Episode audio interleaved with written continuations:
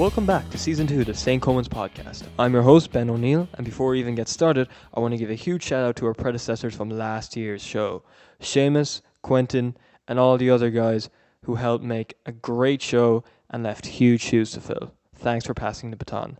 We won't let you down. Season two starts off with a bang with a controversial guest, an Army Ranger who's also a best selling author, but probably most famous for his bad language and grueling regime on RTE's Ultimate Hell Week, Mr. Ray Goggins. Well, first off, Ray, thanks so much for being the first guest in season two for the St. Colman's podcast. I know myself and all the others here are big fans of the show. And if you could just tell a little bit about your story, and like I know you joined the army in the 1990s and the special forces in 1999. I just want to know, were you always wanting to join the special forces, or what was the inspiration to originally join the army as well? Yeah. Okay. So, sorry, what's your name? Uh, ben, Ben O'Neill. Ben, hi Ben. Um, so look, yeah, uh, obviously I was um, for the military.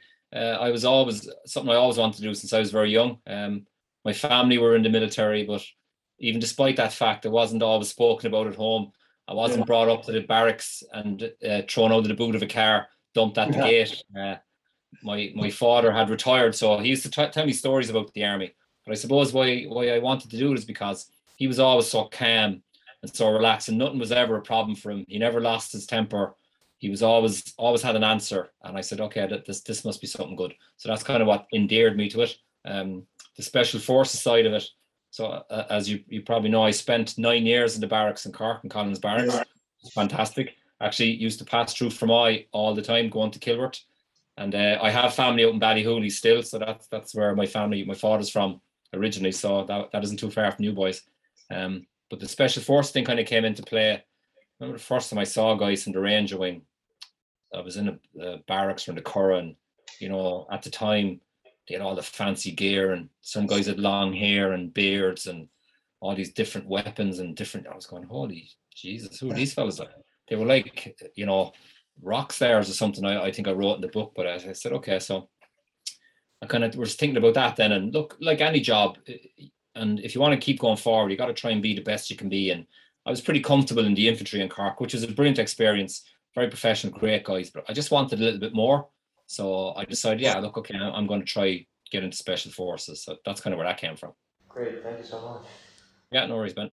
All right, Ray, I got a question for you. Um, so, what are the benefits of joining the defense forces for someone that just got out of school? What are the benefits? Okay, brilliant, great. question. Sorry, what's your name? Um, Alex. Right, Alex. Great question. Okay, uh, look, I'm not. It's not a recruiting drive here. But for me, uh, I, I, spent my adult life mainly in the army, so from the age of 18 to mid 40s, whatever. And um, for a young person joining, it's brilliant. If you have a sense of adventure spirit and you want to go different places, learn new things, it's an ideal um, situation to go into. So you can join the army directly as a recruit, you know, and, and just serve in the ranks like I did. Um, you can join as a cadet and become an officer, which is a great experience in management or you can go what's called the apprentice route. You know, you can learn various trades or technical abilities. Um, but for me personally, I would recommend anyone to join the army. It, it's a different career now. For me, when I joined, you join for a whole career, like for all your life. But nowadays, guys kind of do maybe five years, ten years. So I would I would recommend it for somebody to learn a lot about themselves, about life, about travel, about teamwork, about you know, loads of stuff. Like so, I, I think anybody, any guy or girl joining the army, navy, or the air corps is um, it, it's it's not a bad idea at all. So, so there's a lot to it, like yeah, there's just so, like it's not just about like I was just in one branch of the army in special ops, like which is different. Like that's probably more high speed, but there's so many other things you can do. You know, like just you know, you can be a musician in the army. You can be like a dental nurse, you can be a medic, you can be like a fireman. There's so many other jobs within the military that you can do. You know, it's a huge um, option for people. You know, you can like there's scientific parts of it, there's technical parts of it, radio operators, naval stuff. It's it's so broad, like, and you get to travel all over the world, which is how bad. Yeah, it, sounds nice. Yeah. Hi Ray. Uh, Hell Week has been a huge success on RTE and looks very intense. Are you relieved when filming ends, or do you miss it? Um, yeah. Sorry, what's your name? Jack. Okay, Jack. Okay. Uh, am I relieved when film ends? I'm usually relieved when we don't kill anybody. That's probably the first kind of relief, because um, we probably come close to it. Um, a, a, part of me is a little bit relieved, and if if we get to the end of it, but a part of me is kind of going like you know a little bit sad, I guess, that we're we're done with that phase of it because it's obviously look, I still enjoy doing it, um, and the show is, is unusual for me because don't forget like you know I had run these in special forces for real where nobody sees it. It's not filmed. There's no photographs, and it runs for a lot longer than what you're seeing. It runs for like 11 months. Um, and it's it's a lot of work, but um, it's very rewarding when you get someone you know who puts in everything and manages to pass it. It's also reward, rewarding for the instructor to see that happen. You know, even though like we're we're shaking the tree and we're making things very hard for them. You know, yeah. So the short answer is, yeah, I, I am relieved, but also a little bit sad when we finish filming. All right, thank you. Um, hello, uh, I'm Luke. Um, congratulations again on uh, Hell Week. But I think what a lot of people would love to know is uh, what a lot of people love to know about all reality TV shows is um, how much of it is real, like, and how much of it is like not so. Yeah, well, I'll be honest with you. Like, um, for us, when I was asked to do this first, I said no. Uh, I didn't want to be involved in it because I didn't want to be on TV, and like, you know, here I am on TV all the time, and a book. So that didn't work out too well for me. Um, with the reality thing, it's a good question. I don't watch reality TV. I don't really like it. Um, I don't watch any other shows. This show is 100% real. So we have a training program that we make out. It's like with the production team and the DS staff, the instructors. So we decide what's going on when it's happening. So we work off that program. The camera teams are brilliant because they have to keep up with us. If they miss a shot, that's it. There's no repeat. There's no cut there's no okay lads we didn't get that right can we just do that again that doesn't happen so it's it's as real as it can be without us actually running a real course so it's the next best thing so there's no acting there's no script there's a training program that we follow we have events we have things that we plan and prepare that's it like we would in the military it's the exact same format we'd use in the military on a daily basis actually just to build on that question now uh, I know it, uh, the actual training course runs for 11 months, but how does it differentiate like between yeah. the show and the actual training course? Okay, really good question. Yeah. Um, so obviously enough, look, the failure rate on the real course is pretty high. It's like probably 10% will pass. Um, so obviously the real course, which runs for 11 months, if you run it at that intensity for 11 months, nobody's going to pass because everyone's just going to get injured. So the first phase of it is like six four weeks kind of what you're seeing on TV. Then it goes into like a mountain phase where guys are just constantly navigating on their own day and night for like six weeks every day. Just keep going navigating. That that's hard in your head. And then you go into a, when you're left with what's left of that, you start teaching them how to be special forces operators. You start teaching them about you know tactics, about you know small unit tactics, ambushes, blah blah blah, all that technical stuff, all the stuff you see on um, the video games you know, Delta Force, all this kind of stuff. Yeah, like jungle train and blah blah blah. Then you go into the next phase. Then is all the anti-terrorist and hostage stuff. Like you see, like like SWAT team and all the black gear, because that's very intense, and the, the kind of learning curve on that is incredibly steep. So that's the last last part of training. So by the time a guy finishes and gets what's called badged, gets a green beret, it's 11 months in, and like he's done a lot at that stage. So you're probably looking at like you know, the last one they just finished there recently, two months ago. I think there was like 80 something started. I think six of them finished it. So it's you need to be pretty focused and and and self-disciplined. But what we try to do, it's a bit of a challenge for us then to try and equate that and bring it onto the television show because, you know, the biggest kind of factor we have on the Ranger Wing is why do guys go to the Ranger Wing? Because they want to be in special forces. Like it's the entry training to get in once they're in, then the world opens up. You know, they go into like, you know, all this like um, maritime counterterrorism, sniping, all these things you see on the TV, all the fancy stuff. But you got to do all the hard stuff first to get to that. Like for civilians, then and people on the show, what's their carrot to do it? So that's kind of we have to figure out, you know. So luckily, people buy into it. They want to have that kind of um, they want to be associated with that kind of training, and it's good for them, you know. So That kind of experience, yeah. yeah, exactly. Like so, it's great. It's great for us.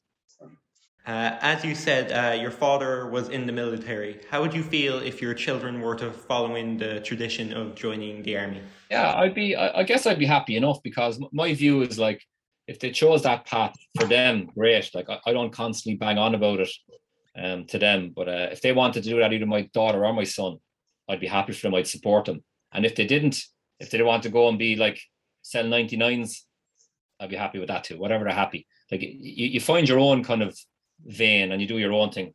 Yeah, so that's where I'd be. I'd be happy if they, either way, either way. All right, my name is Riley. Who is the best contestant you've had so far on Hellweek? Okay, there's been so many. Um, we don't know. Like that's a very very difficult question because everybody brings a lot to the show. Um, some people bring positive stuff, being there. Some people bring positive stuff when you get rid of them. so uh, yeah, it's. I suppose. Can I answer that question? I probably can't answer that question. There's no one individual where I'd go, yeah, they were above everybody else.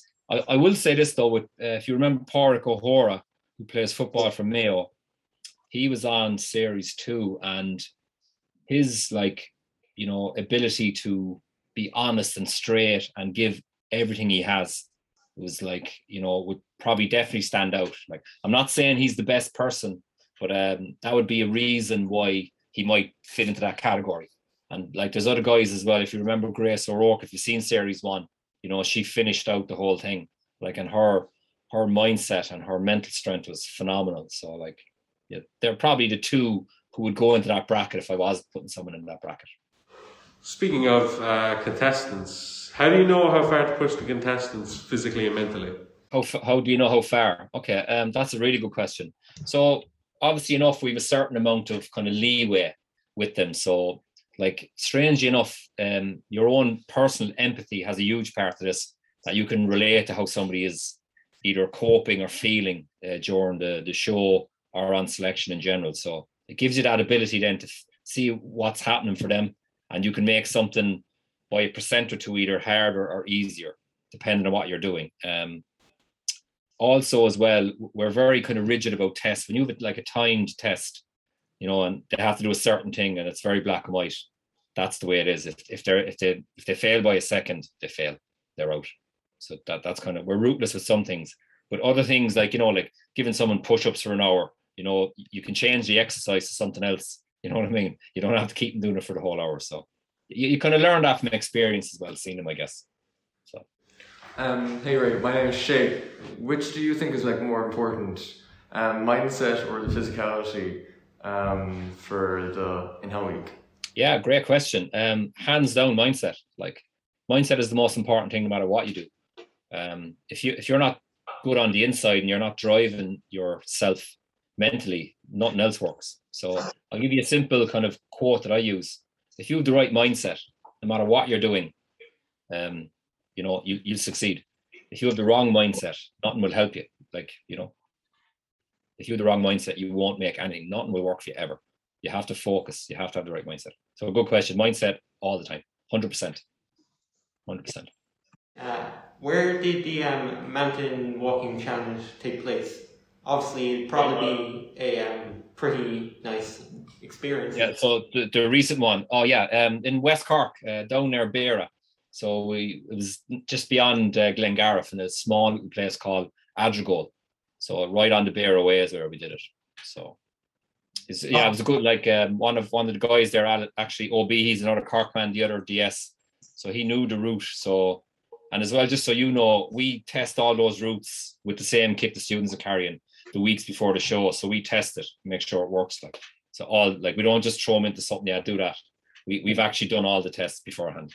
We make sure that it works. Like, and we're all old boys, so if we can do it, they can do it.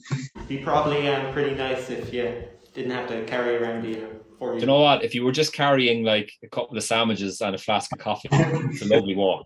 Yeah, so it's a great part of the world. Like, and it was great to film the show in Cork this time because um, has a lot to offer. Like, and look, being a former diver in, and combat diver, any anything in the sea for me is good. You know, so I'm happy to throw them boys in the water all day. It's great. All right, Ray, you're a new recruit here again. Um, the show is like you, you know the show is quite emotional and intense. Um, but because of that, do you notice the cameras during uh, the show, or do you just don't notice them at all? Yeah, that, that's a really good question, and y- the answer is you don't. Um, like obviously we're aware as a TV show, but again, as I said at the start, we go into our persona of being that DS, being that guy who's testing these people, and that's why we give them a number because you take away their pers- pers- persona, and even the students. Like I know some of the celebrities in the current show, the professionals, whatever you want to call them, they said the same thing. They noticed the cameras for the first like five minutes. But when you get some ball guy in black shouting in your face and dogs and all these other things, you forget about the camera very quickly. Very, very quickly. They didn't even notice in the end. That's understandable, yeah. Yeah, they don't. No, after 10 minutes, nobody uh, remembers the cameras. Now, what I need to know is what, what exactly goes through your head when a contestant feels like they're on the verge of giving up? Like, would you encourage them to keep going or? It, it depends. That's also a very good question. So it comes back to that empathy piece I talked about. So, like, I, I know from dealing with guys previously, like, you know, if a guy has a, a girl has worked really hard and you know they've they've shown you that they've given their all at different times, you can give them a bit more leeway at something where you might give them you know a tiny little bit of a, a push or a little nugget to keep them going. And um, for other people, you know, if they haven't kind of given that effort, you won't. So I'd always be an advocate of like again, as I said at the start, you're hoping people pass it, but you can't pass it for them. So it's a fine line you have to dance because like in, in the real special forces, if you, you know, pass a guy, or we used to call it like you're giving a guy a t-shirt to get into the unit. And if he's in a team then and he lets the team down because of something, you know, that you let go in training, then you're you're you're out of the gang in a heartbeat, you know. So you have to be you have to be careful. Like so any guy you pass, you end up being in a team with him or some of your friends are in a team with him. So it's it's it's it's it's a rootless business. It is like and as much as you might like someone or there could be a great person, you know, it's not for everybody, unfortunately. Yeah.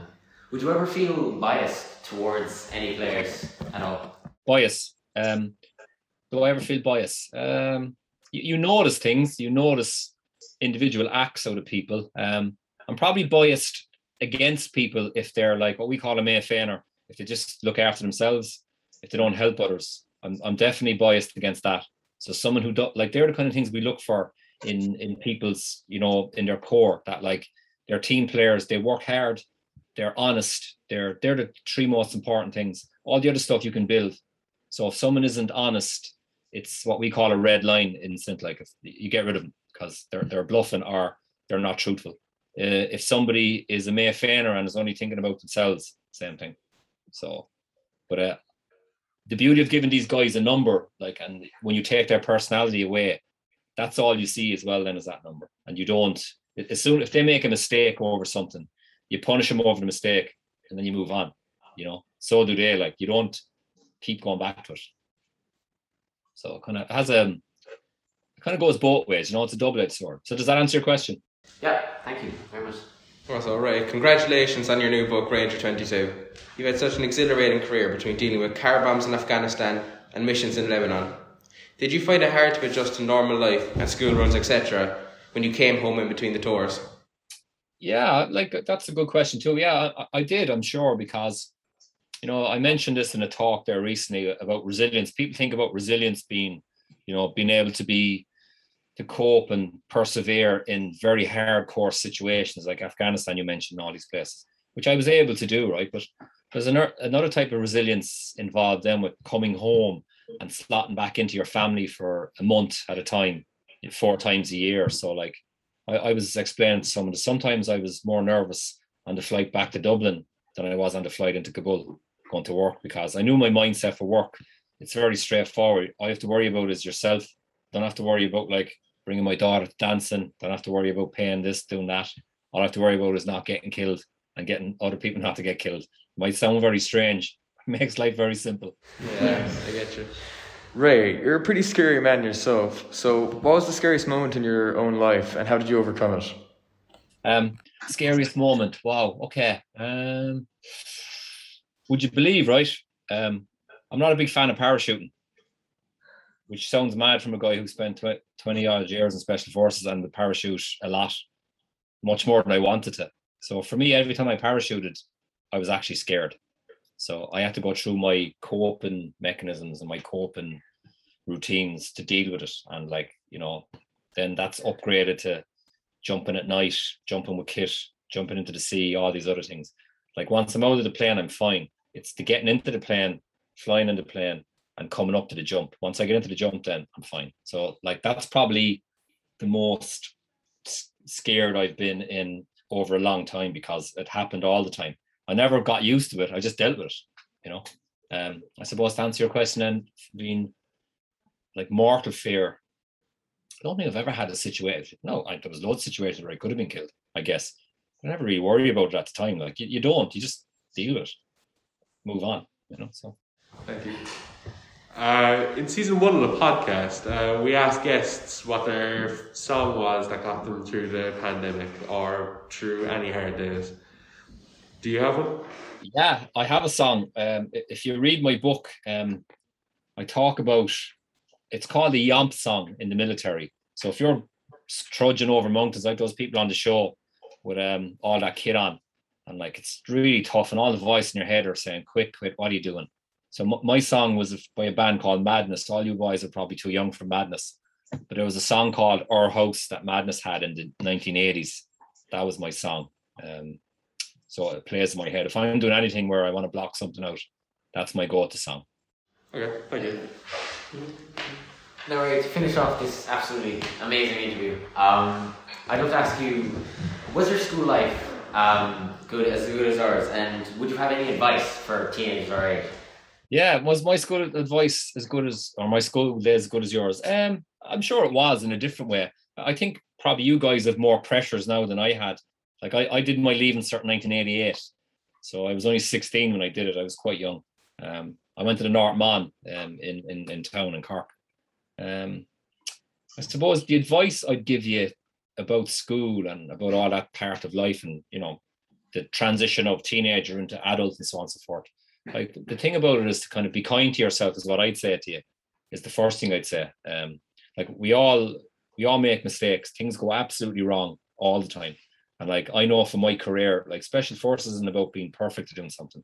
Special forces is about when things go absolutely pear shaped, you can keep going and keep going and keep going. So in hindsight now, if someone told me this when I was in school, it's like do your best and don't be afraid to make a mistake. If you get something wrong, just put your hand up and say, Yeah, that went wrong. But this is what I've learned. I'm going to do this now instead. That's kind of what I'd say to you, I guess, for advice. Thanks again, Ray, for being the first guest of season two. What an interesting man and life he's lived. He really gave us an insight of what a military life like his is really about. As always, if you want to stay up to date, follow our socials on Instagram, Twitter, and Spotify at St. Colman's Podcast. Stay safe and thanks for listening. Father wears his Sunday best. Mother's tired, she needs a rest. Kids are playing up downstairs. Sister's sighing in her sleep. Brother's got a date to keep, he can't hang around. Our house in the middle of our street. Our house in the middle of our our house. It has a crowd. There's always something happening, and it's usually quite loud. Our mum, she's so house proud. Nothing ever slows her down and a mess is not allowed. Ah,